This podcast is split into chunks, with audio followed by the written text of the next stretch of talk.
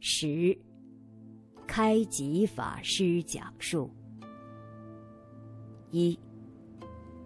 弟子自小深受母亲疼爱，读书期间一心求学，不善于做家事。到道场学习后，净师嘱咐护法大德，教导弟子。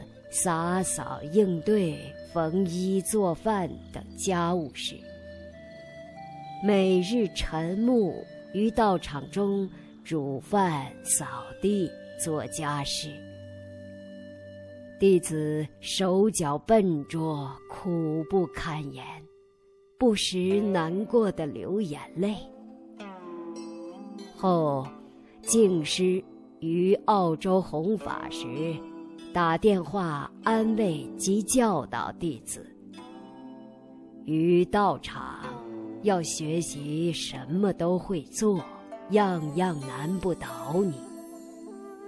昔日韩馆长开香鸡小厨素食馆，他比大厨的厨艺好。大厨若是不干了，馆长自己就能亲自掌。要学会这种本事。恭听敬师教导，于是弟子认真努力学习。后对于厨艺、家事等方面能略知一二，皆得力于当时的严格训练。后敬师又亲自教弟子。煮稀饭、腌咸菜、熬煮酱料等，连冲藕粉要加冰糖而不能加红糖等生活小事，皆是亲自教导示范，表演《弟子规》所教诲的生活教育，令人受益匪浅。平日，净是立身处世极为端严，严于律己而宽厚待人。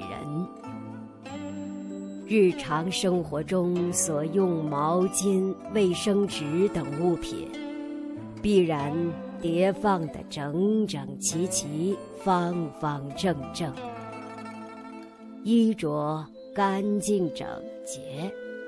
日常穿戴搭配庄严朴素，海青、长衫等衣服，有保存数十年如新者。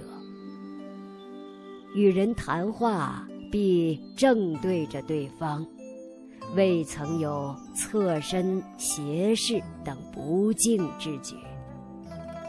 写字端正工整。曾见敬师早年亲书之《阿难问世佛吉凶经》等经典没注讲稿，见蝇头小字，细密端正，精诚至极。后弟子任秘书职时，蒙敬师多次示范教导。如何将档案插入文件夹中，置放端正整齐，一丝不苟？此乃成于中而行于外之德范也。二，敬师毕生对传道授业之老师念念不忘。所到之处，在客厅、摄影棚、书房中，处处悬挂父母、老师照片，甚至对老师儿女，莫不以兄弟之意待之。如力劝方东美教授长子天华教授回国。延请周邦道校长之子春堂教授任教英国汉学院等等。对待师出同门之老同学，情谊笃厚。敬师九旬高龄，每次返台，必宴请徐醒民老师、江义子老师。老同学聚餐，共叙师友之情，其乐融融。甚至。连南京一中等老同学们，亦是年年聚会，殷切请客送礼，介绍佛法。三，我们在师傅上人的身上，也看到了许多的小故事，体现出师傅上人尊师重道的德范。譬如，当年他老人家亲近方东美先生的时候，方老师走了，后来方老师的子女都是在美国，师傅上人就常常去照顾方师母的生活，会去看望他。到了后来，方教授的儿子。他们在美国，年纪已经大了，师父还念念不忘，希望方东美教授的儿子能够回到故乡。师父也一再的劝他：“您回到家乡，不要在国外生活，我来照顾你的生活。我们还可以把房子。”建成方东美教授的纪念馆，把老师生前的这些图书可以珍藏在这里，让年轻的学生学习。师傅念念不忘方东美教授的这些子女，而且在写信的时候。以前我们写信，都是某某某慈见、道见、尊见，这种很客气的抬头的写法，称呼这些教授。因为方教授的儿子他本身也是大学的教授，也都是称呼教授。师傅在写信的时候，就把教授写成吴兄。周邦道校长夫妇年轻的时候，也都曾经照顾过师傅上人。师傅上人感念周校长的恩德，一直到晚年的时候，还念念不忘的。要来关心跟照顾周邦道校长的子女。四，之前在香港，师傅早期是住在跑马地。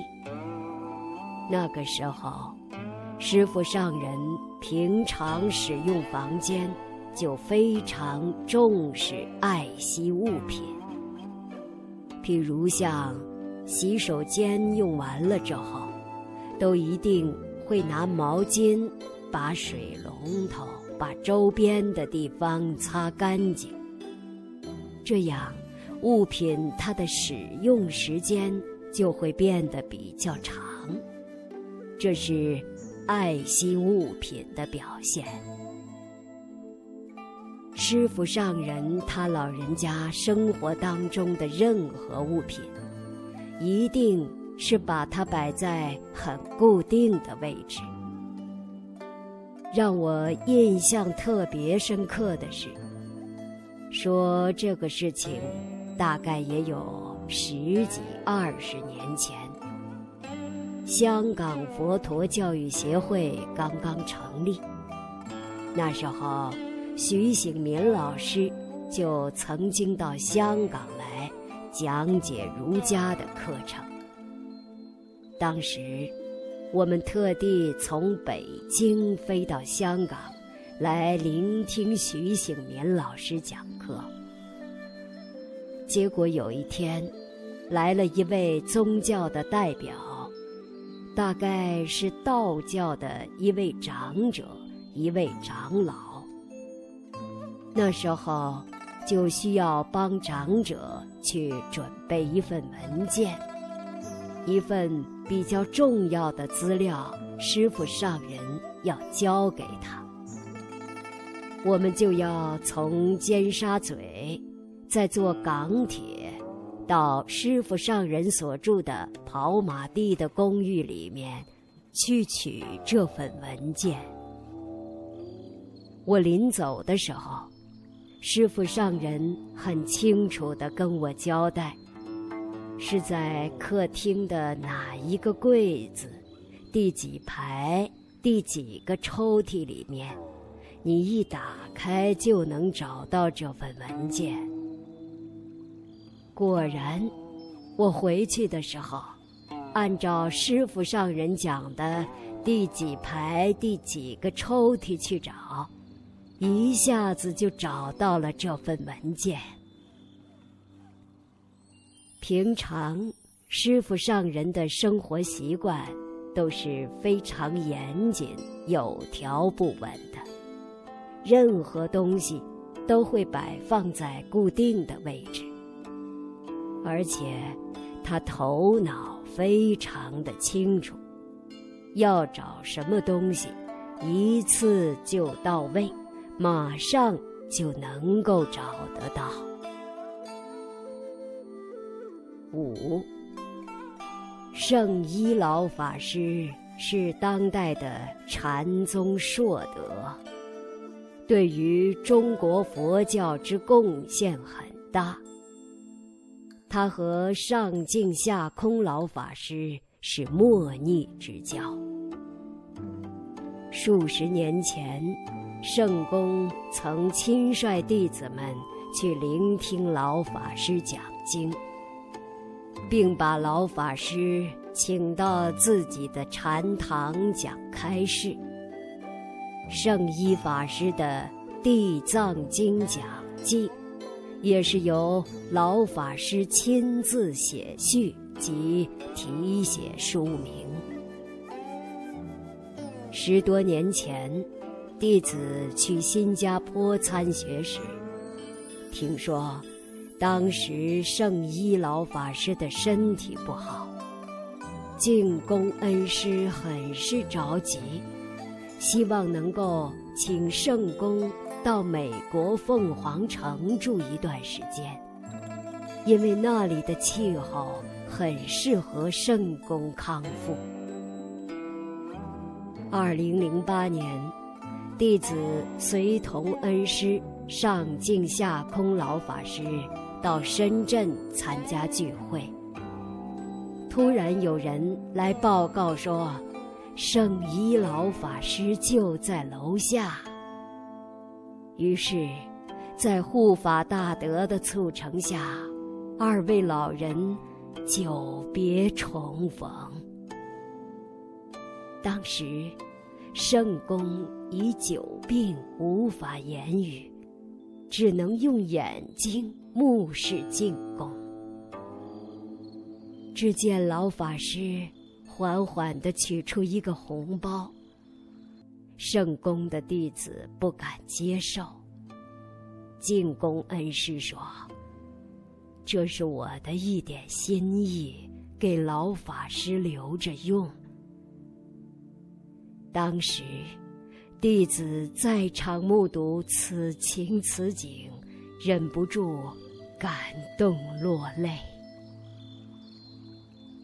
后来，在圣依老法师圆寂之后，净公恩师还特地嘱咐开吉，将圣依老法师的《地藏经讲记》录制成。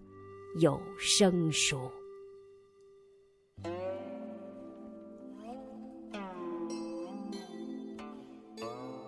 老和尚的身教编辑小组。